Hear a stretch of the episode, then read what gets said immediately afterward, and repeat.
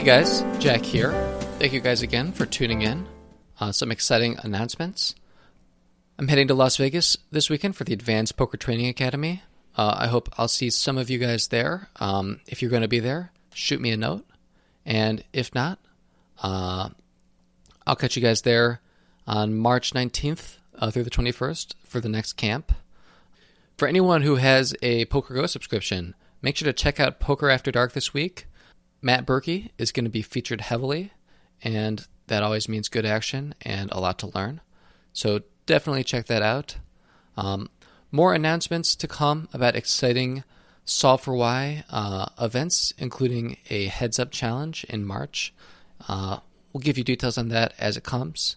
Uh, a reminder that we are brought to you by Solve for Why. Um, and Solve for Why is an amazing poker coaching experience, the only poker camp that teaches live poker strategy. Solve for Why delivers a framework to think and act differently. Uh, Solve for Why is poker evolved. To learn more, head to solveforwhyacademy.com or use the link in the show notes. And to some of you, I'll see you this weekend. Hey, Zach. Hey, Jack. How you doing, man? Good. Currently looking out at the beautiful Terminal 4 at JFK, Delta's very own. Hi, you're at JFK. Man, I should have come and met you. Yeah, wouldn't you love that? You it'd could have just bought a ref- refundable ticket, got there six hours early. We do the podcast in person, cancel the ticket. You know, Yeah. You know, it's just worth it just to be in the same room with you, man. All Dude, right. I know. well, What? enough enough love. Let's get to some poker. So this week, let's uh let's do a listener hand. We've got what looks like an interesting hand from a pretty deep stacked game at the Casino Niagara. Uh, this is one three uh, Canadian dollars, so you know I don't know what that's worth, but can't be as much as good old American dollars. Anyway, a little, a little, a little less. Um, so, our listener writes uh, There were three players, including myself, to start the hand. I'm 34, and the other two players, I would guess, were probably in their early 40s. They were not regs, but both players knew each other because they worked with one another. They seemed like nice guys because I was chatting with them both when they sat down at the table. They weren't there as long as I was at this point, uh, and they both sat down and probably played for about an hour before the hand took place. The main villain was raising about six out of every ten hands that he was in, but the table never got to see his hands because he would take it down usually before showdown. He definitely had the tendency of being loose aggressive, and for all intents and purposes, it was working out for him. His buddy was not so aggressive. He ended up folding ace ace face up on a board where both five card straights played on the board.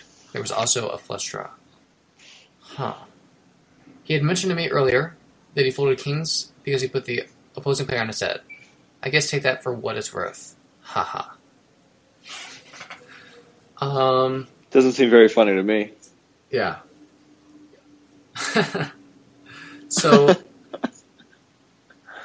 I think what I just to be clear, I think what we're saying about main villain is he was raising for every ten hands he played, he would open six of them and limp four. That is my guess. I don't think that what we're seeing is Oh. like he's raising sixty percent of the time. I thought he meant. Yeah, I thought he, I thought he meant sixty percent of the time. Yeah, I, I think, I think that's what it is. It says the main villain was raising about six out of ten hands that he was in. Yeah. So, Oh, so just a note Yeah. to our our listener here. Um, that's useful information, but it's much more useful within the context of like how many hands he plays overall.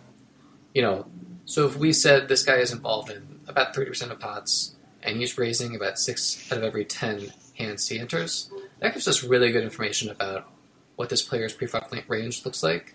Where this, uh, you know, it's helpful in some ways, but we just really not enough context to make a good evaluation of what this player's range looks like pre-flop.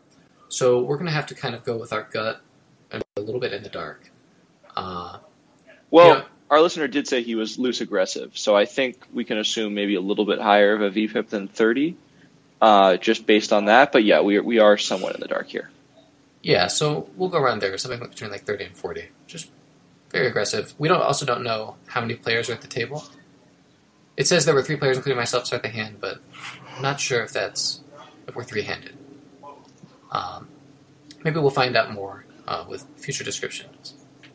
Okay, so for this hand, the effective stacks were myself with 1150, villain number one with 1425, and villain number two with 545. Alright, so we're very deep with villain one. Uh, we're like 350 bigs deep. Okay. The player with the button is directly to my left, so we're in the cutoff, and I wake up with nines. So if we're in the cutoff, it means we are not three-handed. Um, main villain is on the big blind, and villain two is under the gun plus two. So let's just assume we're like a nine-handed table. Um, all right. So hero wakes up with pocket nines, the nine of diamonds, and the nine of spades. Um, the main villain is on the big blind. Uh, so action comes to villain two, and he limps for three. Everyone else folds, and it comes to me, and I limp with pocket nines. Uh, Zach, what do you think about limping versus opening here? Um, I think you just got to be raising. You got a very good value hand. You're going to have a, a, lot of worse hands that call you. You're going to want to get, you know, the main villain as you described to put more money in the pot with his loose range of hands. And yeah, I think it's just one of one of these spots where it's just like a clear raise all day. Yeah, I think it's a clear raise. Uh, just to add some clarity, so the villain who limped uh, is the tighter villain, and so the main villain who's looser has not VPIP'd. He's in the big blind, but exactly, it doesn't yeah. really matter. So you know, like we're ahead of, we're way ahead of everyone's range, including the limper, um, and this is not winning pre-flop is not a problem. Uh, and so we should just open, give ourselves a chance to win pre-flop, give ourselves uh, an uncapped range, an initiative, uh, and likely position. You know, we don't want the button to call uh, post flop. I think this hand is just going to play much better in every way as a raise. All right.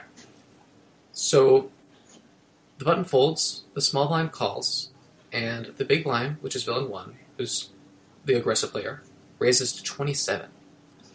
Uh, villain two calls, and uh, I think hero should be calling here. Uh, as played. Yeah, for sure. Yeah. Uh, the small blind folds, and so now there's $84 in the pot. Alright. The flop comes out seven of clubs, three of clubs, three of spades. Uh, the, uh, our hero notes that both straight and flush draws are out there. Okay. Uh, but this is an excellent flop for nines. Um, villain flop, or sorry, villain one is first to act, and he leads out for sixty-five dollars. Villain two is Buddy folds, and it comes to me. All right, Zach. I don't think we're folding here. Um, so do you prefer flatting or raising? I think just flatting. What do you? Well, how about you make a case for raising? I think flatting is solid, but here's a case for raising, and I think this is something that people should be looking for in their games. Nines is an interesting hand here, especially in position. Um, here's here's basically the case for raising. We're probably going to pay three bets on clean runouts against like tens plus. We're not really going to fold this hand as long as it's an overpair. And at some frequency, if we just flat, the runout will come really bad, and we'll just fold uh, the best hand. Uh, that's that's inevitable. So that's basically what happens if we call. If we raise, I think some good things happen. Um, one, I do think it's possible to get called by worse. We can get called by a seven. We can get called by eights. We can get called by a flush draw. Uh, we can even get called by like sixes, fives. I think are possible. Fours. Uh, maybe even ace king. I think all those hands could call us. But here's here's sort of the main thing that we're looking out for. If we have an opponent who is going to barrel with overcards on turn cards that are favorable for our hand, I think we have a very good case for calling. Like if we expect our opponent to like barrel with queen jack on an eight turn, then yeah, just call because there's so much value in letting our opponent bluff again that uh, it's worth it's worth it. But if our opponent is only going to barrel on a favorable card for his range, you know, something like a jack through king, then I think we have a good case for raising. And the benefit of that is that we fold out a lot of equity. Like any two overcards that our opponent has have significant equity against nines, and if they're not going to put any in any more money unless they improve, then we benefit from getting those to fold. I don't think we get three bet very often here by an overpair, and so we can often check back the turn uh, after raising, and yeah, we can get called by worse. So I think there is a case for raising nines here, and I think it mostly depends on how we think our opponent is going to play overcards on future streets. Yeah, I think I think there's definitely a good case for raising. First off, hats off to you for absorbing more of Matt Berkey's content than I. Those are all But, you know, I- I, I I think that obviously there's there's a much better case for like kind of raising lower pairs here, right? Raising a hand like pocket sixes or even pocket eights. So like pocket nines is I think one of like the edge cases where it's kind of on the border between you know benefiting from what you talk about and then just like playing well as a bluff catcher. But yeah, there's a lot of runouts where it could not not be great. Um, well, let me let yeah, I mean, I, I, yeah. Let me respond to one of those points very quickly before you go on. Uh, I actually think, in some ways, there's more of a case for raising nines than fives or sixes here, just because I think it's a lot easier for nines to get called by worse. Um, obviously, sixes and fives have slightly more to protect against. Like they benefit from getting hands like eight nine and eight six to fold, where nines doesn't really benefit from getting those hands to fold. But I think it's important to be able to get called by worse at some frequency. Uh, or else it's going to be tough for this bet to be more profitable than calling, I think. Uh, Yeah, well, I don't, I don't think that. Uh, I see it as unlikely someone most of the time, like if they show up in this way with a hand like pocket fives, them playing it as a bet call. That's that's fair, but what about like eight seven or eight eight? Yeah, I see that that getting played as a bet call. Oh, I I I see. So this is, I'm I'm kind of confusing this board texture with another dynamic where it can sometimes make sense to raise the lower pairs. We got that we got that pesky seven in the mix. So, I'm I'm I'm with you, Jack. I pre- I prefer nines to to fives to fives or sixes. That being said, I think just instinctively, in in like a live poker game against like, you know, a tighter villain, I think this is going to be a bit less effective than just calling. But I, I think against a more skilled opponent, we're going to be wanting to raise nines more often. Hmm. All right. Well, keep in mind this player is this is the laggy villain. Oh, oh, this is the laggy villain. Yeah. So, yeah. So if it's against if it's against the lag, I think there's a better case for raising. You know, like someone who is more likely to make, I think, like a bet calling mistake with a hand like pocket fives or even like, you know, I don't I don't think ace jack is out of the question. Uh, where against a tighter player, I think we're very rarely going to see like a bet call with those types of hands. So, yeah, I think the chance of getting called by worse is a lot higher from a laggy player, as well as from like a, a more skilled and more balanced player. So, I, I'm liking um, against the villain described. Um, I, I like. I think I, I slightly prefer prefer the raise, but if it was against the tighter villain, as I mistakenly thought, I think I'd prefer a call. hmm One other nice thing about raising is that this is not necessarily the opponent where like I'm factoring in this quite as much, but I do think it makes it easier to like turn our hand into a bluff and represent clubs, which I think against an opponent we expect is going to be pretty overpair dense when they call. Uh, you know, especially if we think they're going to be three betting like a lot of nut flush draws on the flop. Uh, and that, that's an interesting opportunity. But I think here the case is mostly just like protection, get a little value, uh, and you're not likely to pay off and overpair any more than you would have. Okay. So our our, our hero calls, uh, and right's pretty straightforward. Um, yeah, and I think like I think this is what most people would consider a straightforward call, and what I think people should be striving to people should be striving to consider other options. Um, I think that's important. Okay, the turn is an interesting card. The four of spades peels off, which now completes a possible straight draw of five six, and there's a flush draw of spades out there too. Villain one leads out uh, for eighty-five dollars. Okay, so villain's betting eighty-five into two fourteen on the four of spades. Honestly, well, here, Zach, go ahead. How, how much behind? A lot. Um, I think we have like there's still like eight fifty in the stacks. Yeah, it's tough Or against more. like a more a more straightforward opponent. I think I prefer like raise folding as played, but against like this laggy guy as described, you know, I I, I don't want to be like raise folding the best hand a lot of the time. This is one of these like weird bets where it's like someone sets their price, but also I don't know when someone says laggy. With the little information we have and at the stakes being played, I don't give it much stock. So laggy is probably more indicative of like how this player plays when they have momentum and when they're the pre- pre-flop aggressor, maybe pre-flop, where there's very few people that are capable of like pulling the trigger even with like an ace high flush draw and like just like three bet bluff the turn.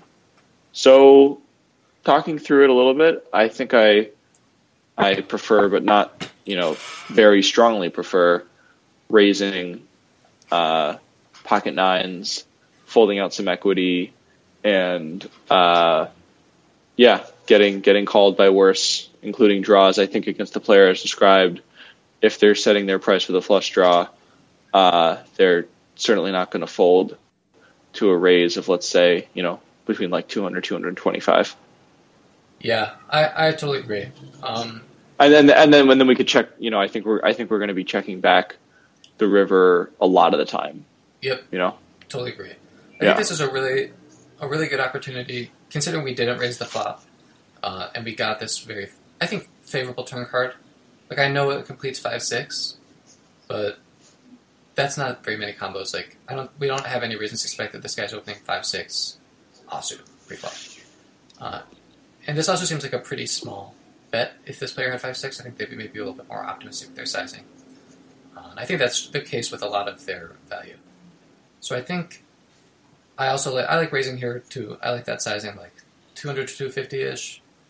Um, we have the benefit of I think getting value from worse at a high frequency.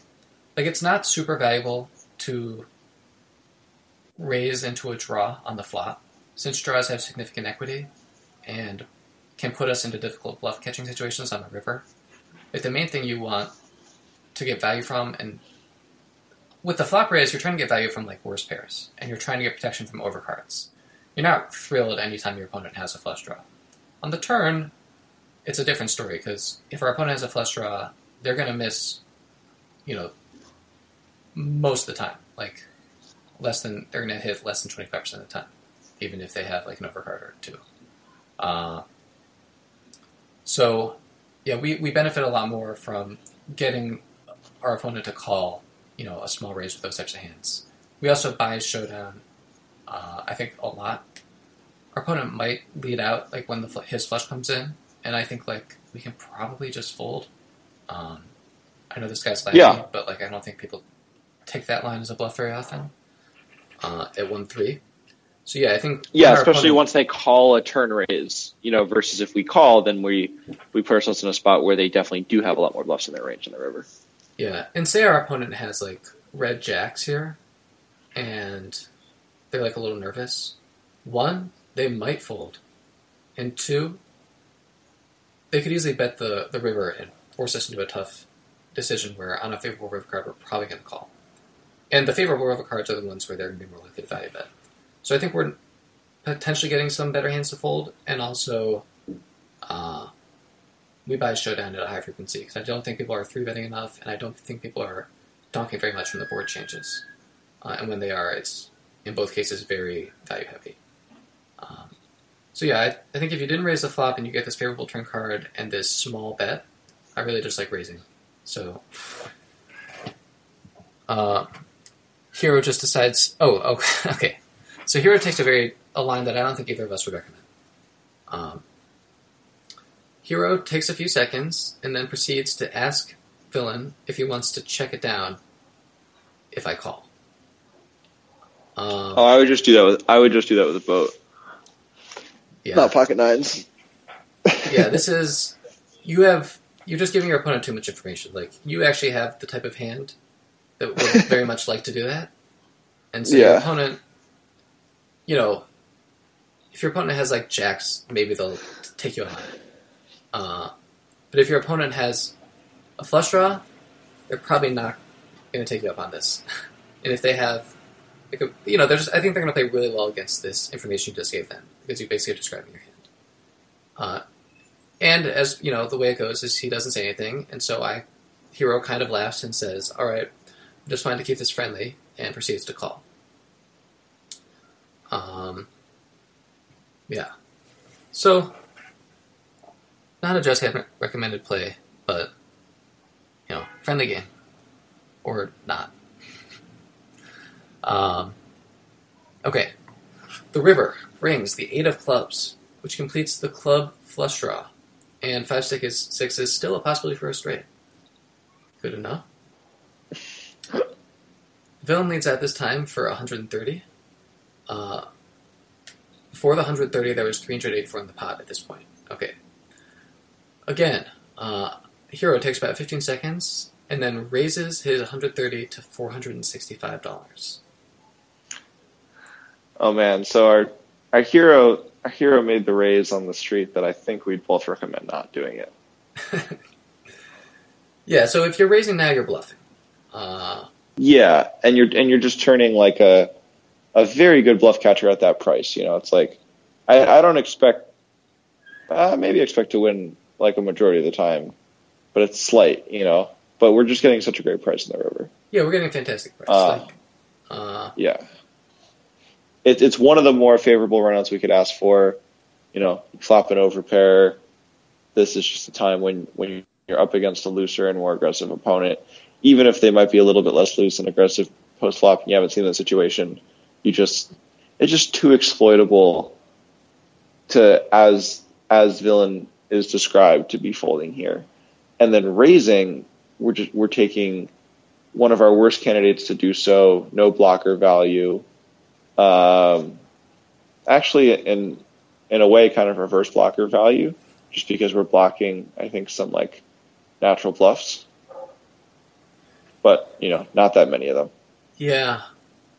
You know, this. I don't. I would like. I would honestly like this more if we hadn't said what we said on the flop. Like, I think a flush draw does not ever. Like, unless this guy thinks you're being really deceptive on the turn, a flush draw is the exact hand that does not say, like, can we just check the river down, you know, when I'm in position and I have a fucking unmade hand. Like, the flush draw just absolutely never says that unless it's trying to be deceptive. Um, so you you might be able to get away with this at one three, and that's fine. But I think like you've set yourself stuff up very poorly to make this bluff by the information you gave on the turn. So I would probably I think you should just be flatting. Now, I do think the sizings look weak.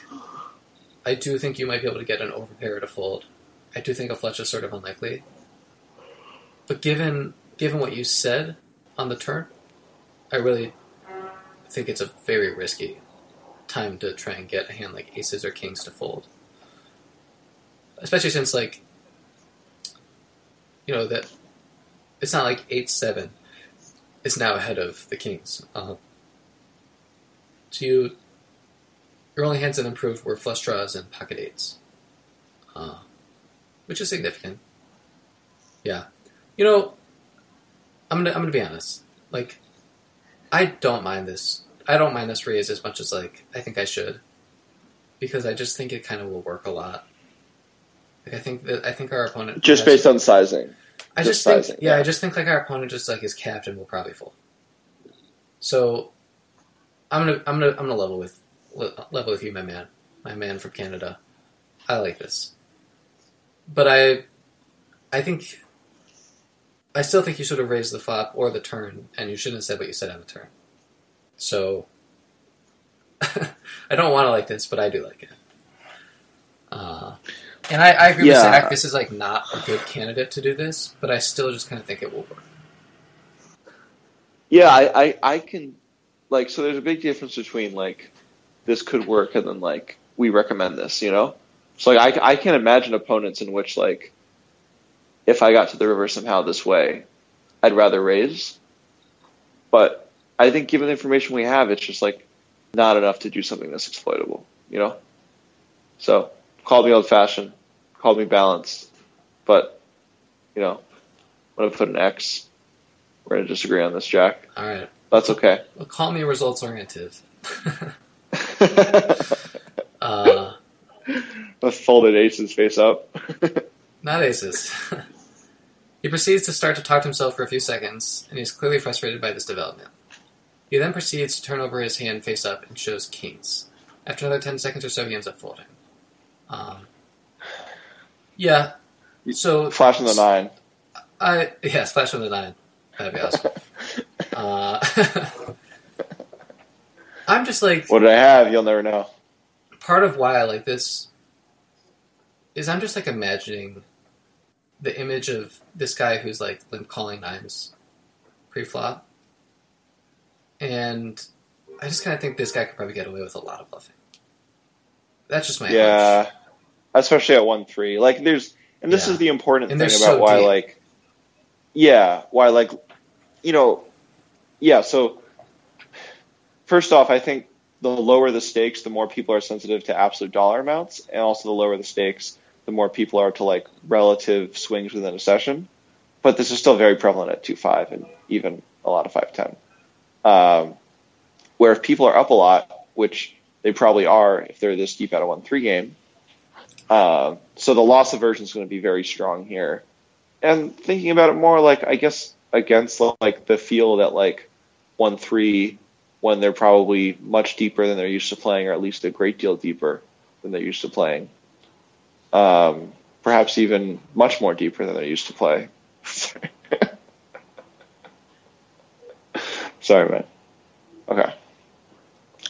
But against the field, when you know both players are a good deal deeper than they're used to playing, uh, even someone that's like loose and aggressive pre, maybe even like post on the flop, maybe even you know donks around for eighty and hundred dollar bets, hundred thirty five dollar bets post.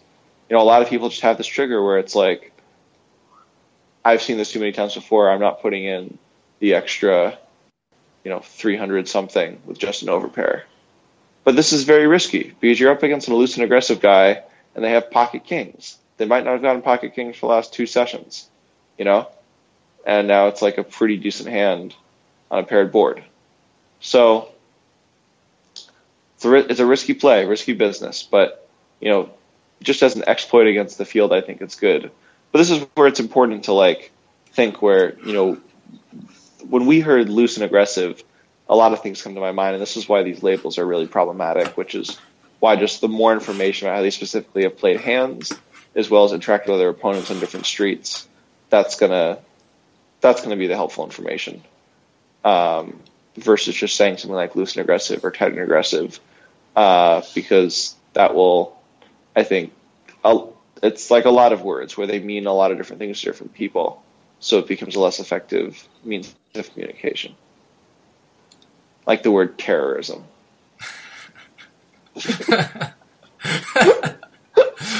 Uh, Uh, Jack, it's not funny. I'm in an airport. just hands getting political. okay. Yeah. Well, gutsy, gutsy play, Ben. I, I like it. You're my hero.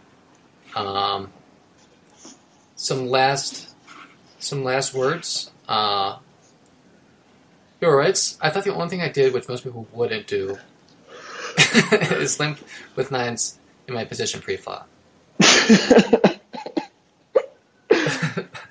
That actually, I can think of a few more things. That actually might be true until the river. I do think most people would would call uh, both those streets. oh yeah, for sure. But the yeah, I think the river raised is just like not It's standard. like You guys, No. personally, I'm so used to the action at Casino Niagara playing 1 3, where limping mid pairs isn't such a terrible thing because depending on what the board texture is, I can usually outplay the opposing players, especially if I flop a set.